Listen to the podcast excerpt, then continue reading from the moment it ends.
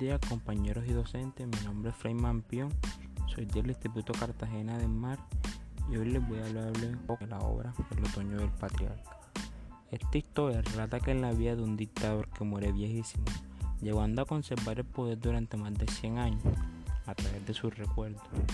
El lector se entera que es hijo de una mujer del pueblo, Bendición Alvarada, única persona quien quiso de verdad, que no supo quién fue su padre su primera infancia transcurrió en la miseria, llegando un dictador.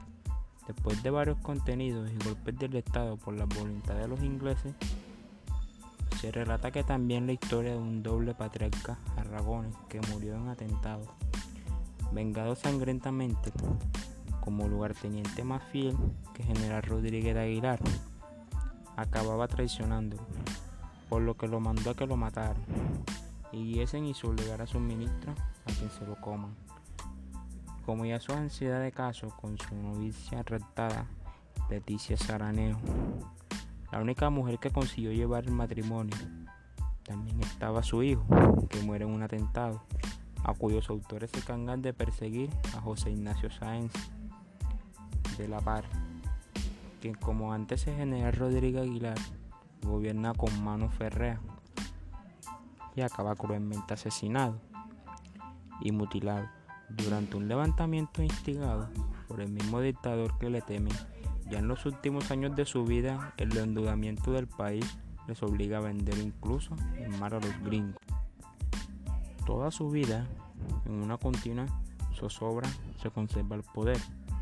Las cosas cansen sin contemplación, pues el único error que no se puede cometer ni una sola vez en toda la vida fue que era un hombre investigado de autoridad y malo de impatir en una orden que no es seguro de que será cumplida. Sus preposiciones son crueles y totales, ya que sobrevivientes de un mal enemigo no podrían vivir para toda la vida. Se niega a pensar que esto vendrá y porque lo ya lo verán. Decía que volverán a repartir entre todos los curas gringos y ricos y nada para los pobres porque estarán siempre tan jodidos en el día en que la mierda tenga que volver un día para los de los pobres y nacerán sin culos.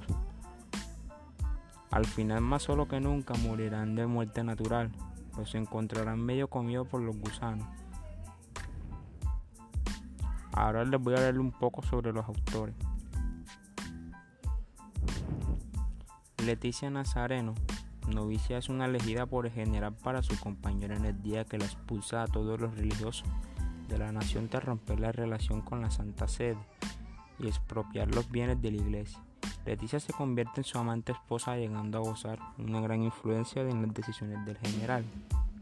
Manuela Sánchez es una joven de la cual el general se enamora y a quien convierte en su amante. Manuela desaparece sin explicaciones algunas estando en el tejado de su casa junto al dictador mientras observan la apariencia de un eclipse. Patricio Aragones, hombre idéntico físicamente al general. Aragones fue el que le fiel y general hasta que descubre su traición y la enorme cantidad de conspiraciones que habían tejido en su contra. Ante dar un golpe maestro, se muere ya que está sufriendo una enfermedad. Su cuerpo luego se toma por el general quien lo viste para fingir la muerte. Y así fingen la muerte del general. Saturno Santo es un indígena legendario que protege al general con sus malletes. José Ignacio Sagüen de la Barra, descendiente de las aristocracias criolla que se desplaza en el poder por las guerras civiles. Este personaje es designado por el general como jefe de los servicios de la inteligencia y el aparato represor del Estado incluida por la política secretaria. Fue el tercer personaje en obtener el poder inmenso en las sombras del anciano dictador, pues de Rodríguez de Aguilar y Leticia Nazareno. Al final es tortura de asesinado soldado en un farol en la Plaza de las Armas, por órdenes del propio general, para causar temor en la gente. Rodrigo de Aguilar fue un coronel durante muchísimo tiempo, gozó de y en plenos poderes otorgados por el dictador hasta que se comprobó su traición.